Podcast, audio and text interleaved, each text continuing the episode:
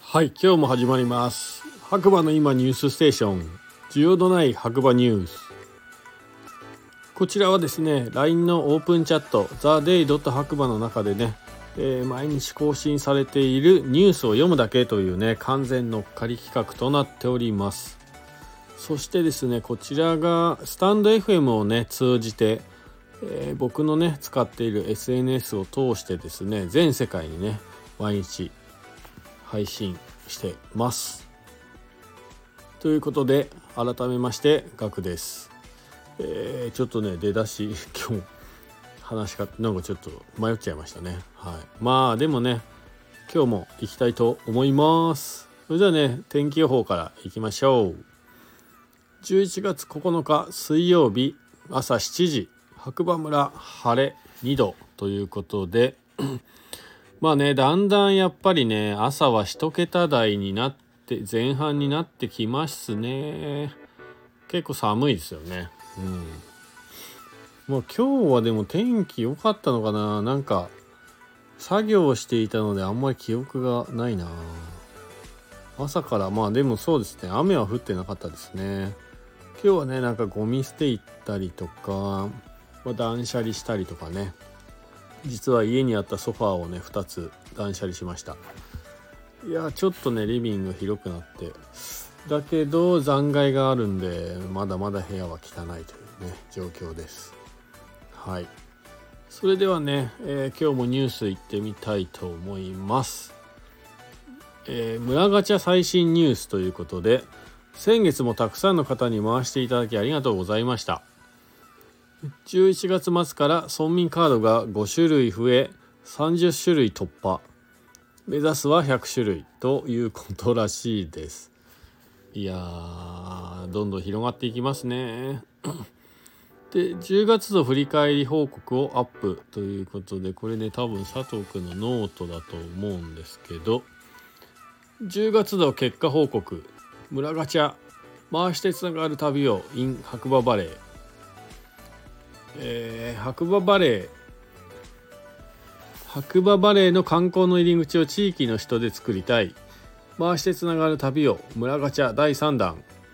先月10月度の振り返り報告をしていきたいと思います。村ガチャって何？という方は過去記事をどうぞということでまあノートね。方です。ノートっていうかブログの方なんでもし興味ある方はねリンク踏んでいただければなと思いますはいえー、いつもね、LINE のオープンチャットのね、リンク貼ってありますので、そちらからね、出入り自由の LINE のオープンチャット入っていただいて、まあ、より詳しい情報をね、知りたい方は、そこからニュースのリンクを踏んでください。で、10月度の村ガチャ総称、総評ですね。はい。10月度は村ガチャ第3弾を22日土曜日にリリースしました。今までの第2弾とは違い村民カードが7種類から26種類に大幅アップデートへ。9月下旬から10月上旬までたくさんの村民の方々にご協力いただき一軒一軒訪問し訪問し村民カード特典チケットを一緒に作らせていただきました。本当にありがとうございましたということでね。はい。えー、特典チケット裏にあるこの村民の方と会ったら会話のきっかけにどうぞという穴埋めのプロフィールの制作に時間をかけました。一人一人一人一人への取材で分かったことは裏ガチャに入っている村民の方々はそれぞれに白馬に対する強烈なストーリーと思いがあること。そして白馬村が好きだから住んでいて自分の強みを生かした芯のある生き方をされている方が多かったこと。住みたい場所イコールなりたい自分なんだと感じました。つまり村ガチャってそれぞれの夢と希望が詰まったカプセルの集合体集合体だったことが分かりました。いや今日はちょっと文章がねなかなか読みづらいですね。えっとねあとここだけ読んで終わりたいと思います。はい。10月度の月間回転数報告ということでえー、第2弾では村ガチャの常時設置台数が2台でしたが10月22日より4台に増えました。下記回転数の結果報告です。第2弾10月1日から21日まで12回転。第3弾10月22日から31日までセルフ村ガチャ61回転。レンタル村ガチャ6回転。リモート村ガチャ42回転。ということで第2弾プラス第3弾合計121回転。10月度。たくさんの方に回していただき本当にありがとうございました。引き続き白馬村で回して地域の方とつながる旅を楽しんでいただけると嬉しいです。ということですね。結構ね長めの記事になってますんで興味ある方ははいオープンチャットの方からリンク踏んでみてください。えっ、ー、とあとはニュースあるのかな。もうそろそろねあのオープンチャットの中もね、えー、寒くなってきたということもあり雪の話題というかねスノーボードスキーに関する問い合わせが若干増えてきたかなっていうのが今日の印象ですね。いやもう皆さんワクワクしてるんでしょうね。きっと。はい。いやーこっちのね、ザ・デイドと白馬の中のニュースはこんなところですかね、今日は。で、白馬で暮らすっていうね、今ね、求人賃貸移住という方ですね、382人がね、参加している、えー、移住、今ね、言った、暮らすということにね、クローズアップしたオープンチャットの方が立ち上がっていて、まあ、そちらの方にね、えー、ニュースが何個かありますんで、読んでおきたいと思います。11月9日白馬村民の傾けニュース。岩竹和田社長の書籍が販売へ。なんかあアマゾンですね。えっとこちらアマゾンの方でスキー場は夏に設けろ。誰も気づいていない逆転ヒットの法則ということでこちらがね岩竹のえっ、と和田社長の本になりますね。はい。白馬のスキー場なのに夏の来場者8倍増で冬を超えた。官僚コンサルスキー場経営者異色の男が明かす逆転ヒットの法則ということでね、えー、興味ある方は Amazon の方で探していただくかまああのねオープンチャットの方で参加してリンク踏んでみてください。で2つ目白馬村の EX コミュニケーションズが北海道へ事業展開へえっ、ー、とこちらが北海道ボールパーク F ビレッジアドベンチャーパーク事業展開のお知らせということで株式会社ファイターズスポーツエンターテインメントは2023年3月に開業する北海道ボールパーク F ビレッジ以下 F ビレッジの北西側に株式会社 EX コミュニケーションズによるアドベンチャーパーク事業の展開を決定いたしましたということですね。これは日本ハムファイターズの新しい拠点の近くにできるということなのかな。はい。事業概要として、えー、F ビレッジは自然と共存する次世代ライブエンターテインメントや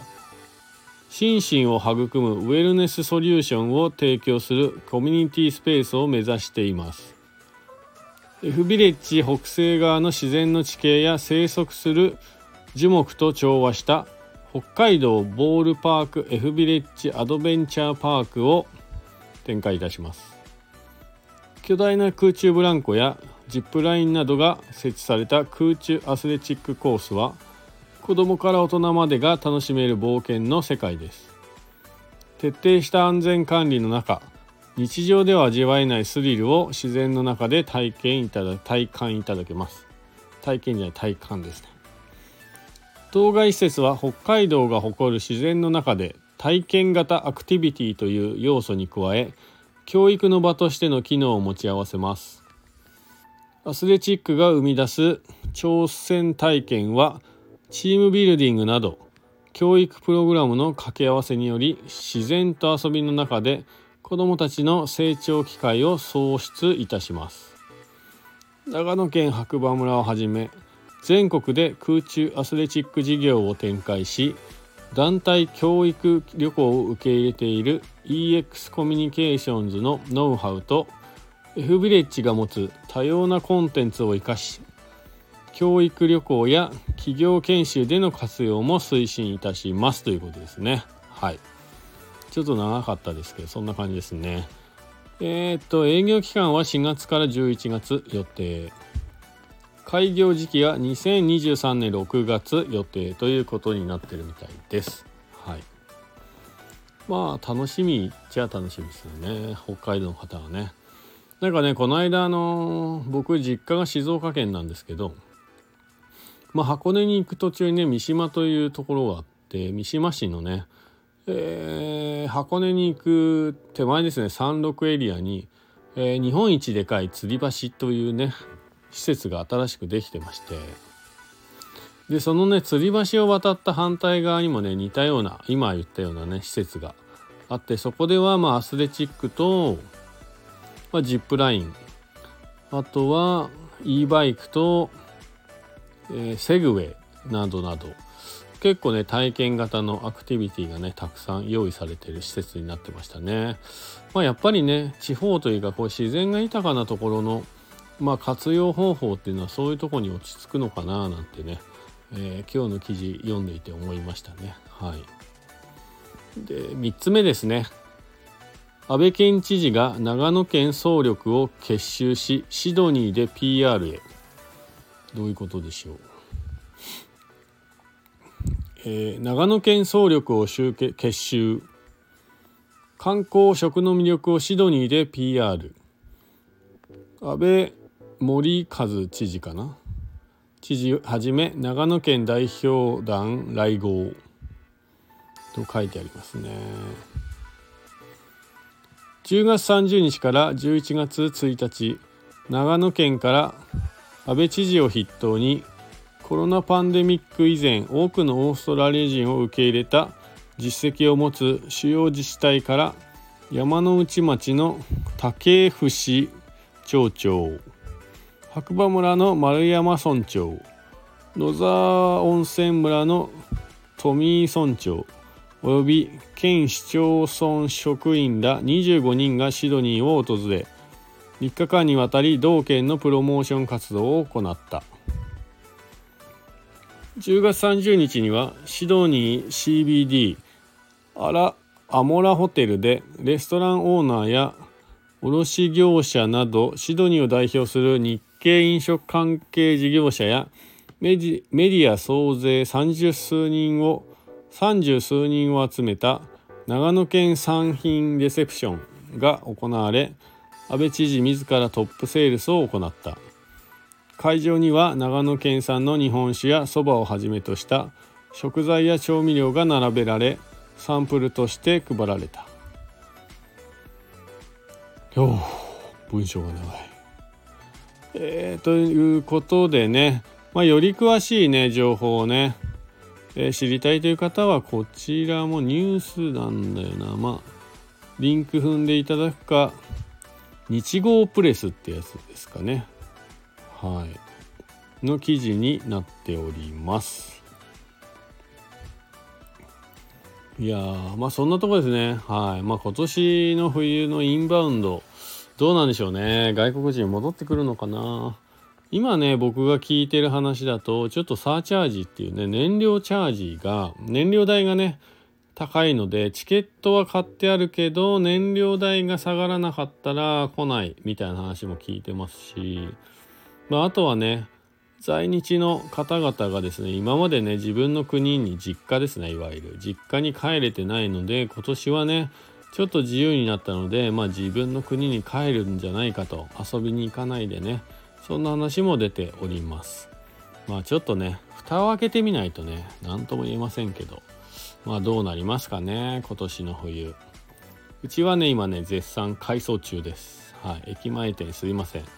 なんか全然こうお店をやれる雰囲気ではなくて曲がりはしてるんですけど、まあ、この際だからここのね用事をいろいろ済ませようかななんていうのと出店が重なってきましてですねまあ、今週は明日やれるかやれないかって感じでもう週末までねイベントが金土日とねイベント盛りだくさんな週末になっておりましてですねお店の方は開けられそうにありませんね。すいません。まあそんなタイミングもありますよね。まあ今ねスタッフがですね、えー、白馬あるあるで冬の前にねお休みを取ってですね皆自由にこう旅行に行ったりね、